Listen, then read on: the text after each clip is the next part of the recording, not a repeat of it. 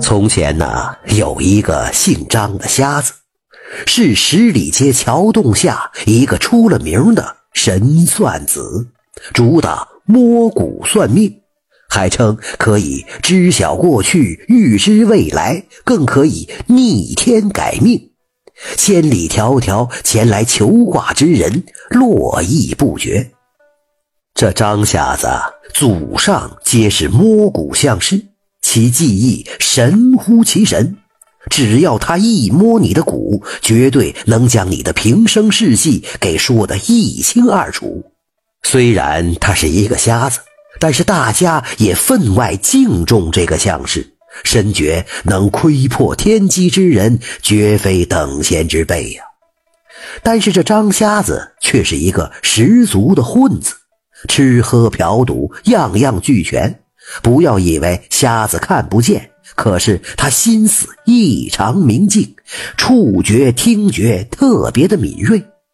就比如说逛喝花酒这个事儿吧，可是张瞎子最爱的东西了。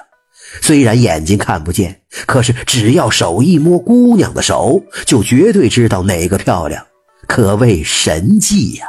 可这张瞎子也有不尽如人意的地方，不仅自己是瞎子，还有一个呆滞木讷的儿子。都传是因为相术一门，算卦太多，泄露天机，张瞎子这是报应。虽然这也有一部分的玄门原因，可是多半是因为这一门相术太过的深奥莫测。祖上的师爷们为了防止手艺外传，通常都是传男不传女，传内不传外。为了保证门内的纯净，估计到后来呀，都是近亲结婚，导致了这样的下场。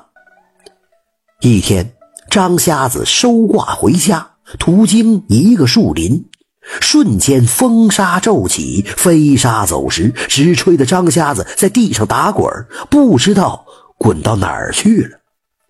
张瞎子从地上爬起来，朝地上摸索着自己的盲杖，心里咯噔咯噔的不停跳。凭自己的直觉，这场突如其来的怪风一点都不简单。自己虽然是瞎了，不知道身在何处，但是却闻到了一股妖灵的气味，心里更加紧张了。这张瞎子眼瞎心不瞎，哆哆嗦嗦的起身，朝四处跪拜，小的不知道如何冲撞了各位仙人，还望仙人开恩呐！小的乃天师道相术第76代传人，和各位仙人一样，也算是修道中人，还望各位仙人放小的回去，家有痴儿。这个时候，突然感觉有一只毛茸茸的爪子搭在了张瞎子的肩膀上，张瞎子一阵心惊啊。凭感觉，那爪子不大，小巧玲珑，有着厚厚的肉垫子。难不成这仙人是要我给他摸骨看相？这还是头一次给畜生灵兽摸骨呢。张瞎子大汗淋漓呀，用手哆哆嗦嗦的朝那爪子摸去，感觉这肉爪子绒毛厚重，小爪子呈梅花桩的肉垫儿。于是又大胆地朝爪子前摸去，那畜生也乖乖的，不吼不叫不凶，于是朝那小东西脑袋上摸去。凭经验，心里认定这是一只狐狸，于是朝着狐狸的两耳后鼓起的玉堂骨摸去。高高隆起者可长寿，深陷者妖兽，但枕骨生脑后，寿根未成。有言呐，枕骨未成，福禄难寻呐，终生坎坷，稍有不慎，寿短于此。于是对这狐狸说道：这位仙人呐，想必你修炼有道，极想位列仙班，但是你根骨天生缺陷，命运不济，必有3灾4难、7劫12天谴。小的祖上相卦可给您更改天命。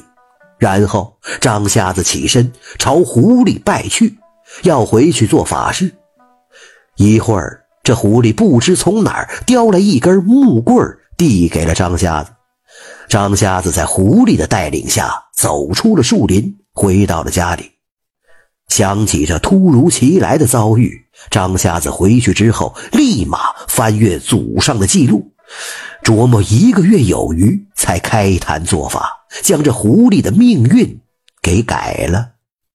由于狐狸乃修仙的灵物，天命难违，张瞎子肆意窥测天机，且逆天改命，深知灾难惩罚即将降临，于是对狐狸说道：此生其木讷小儿，是乃其心病啊，不孝有三，无后为大，自己时日无多了，而且自己的儿子恐怕也难找到媳妇儿了，张家香火恐怕就此断绝了，还望狐仙能够助张家完成心愿。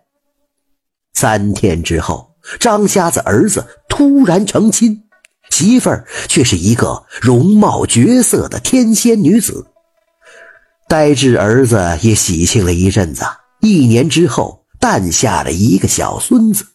张瞎子感动得眼泪哗哗，摸着孙子的骨头喜气连连，孙儿根骨齐家，可是读书举人之命啊。不久傻儿子去世了，媳妇儿也走了，张瞎子极尽用心照顾孙儿，他将孙子抚养到16岁后，托付给至交的好友，然后销声匿迹了。都说张瞎子的儿媳妇是狐仙化身，来报恩张瞎子的改命之情，为其延续香火。而张瞎子也知道自己泄露天机太多，终究不会有好下场。抚养孙儿长大之后，就留下一封书信，离家出走了。说是远游，实为时辰已到，为避免牵连孙子，躲到荒山野岭去接受惩罚了。感谢收听名城故事会，喜欢听故事的朋友，那就点个关注吧。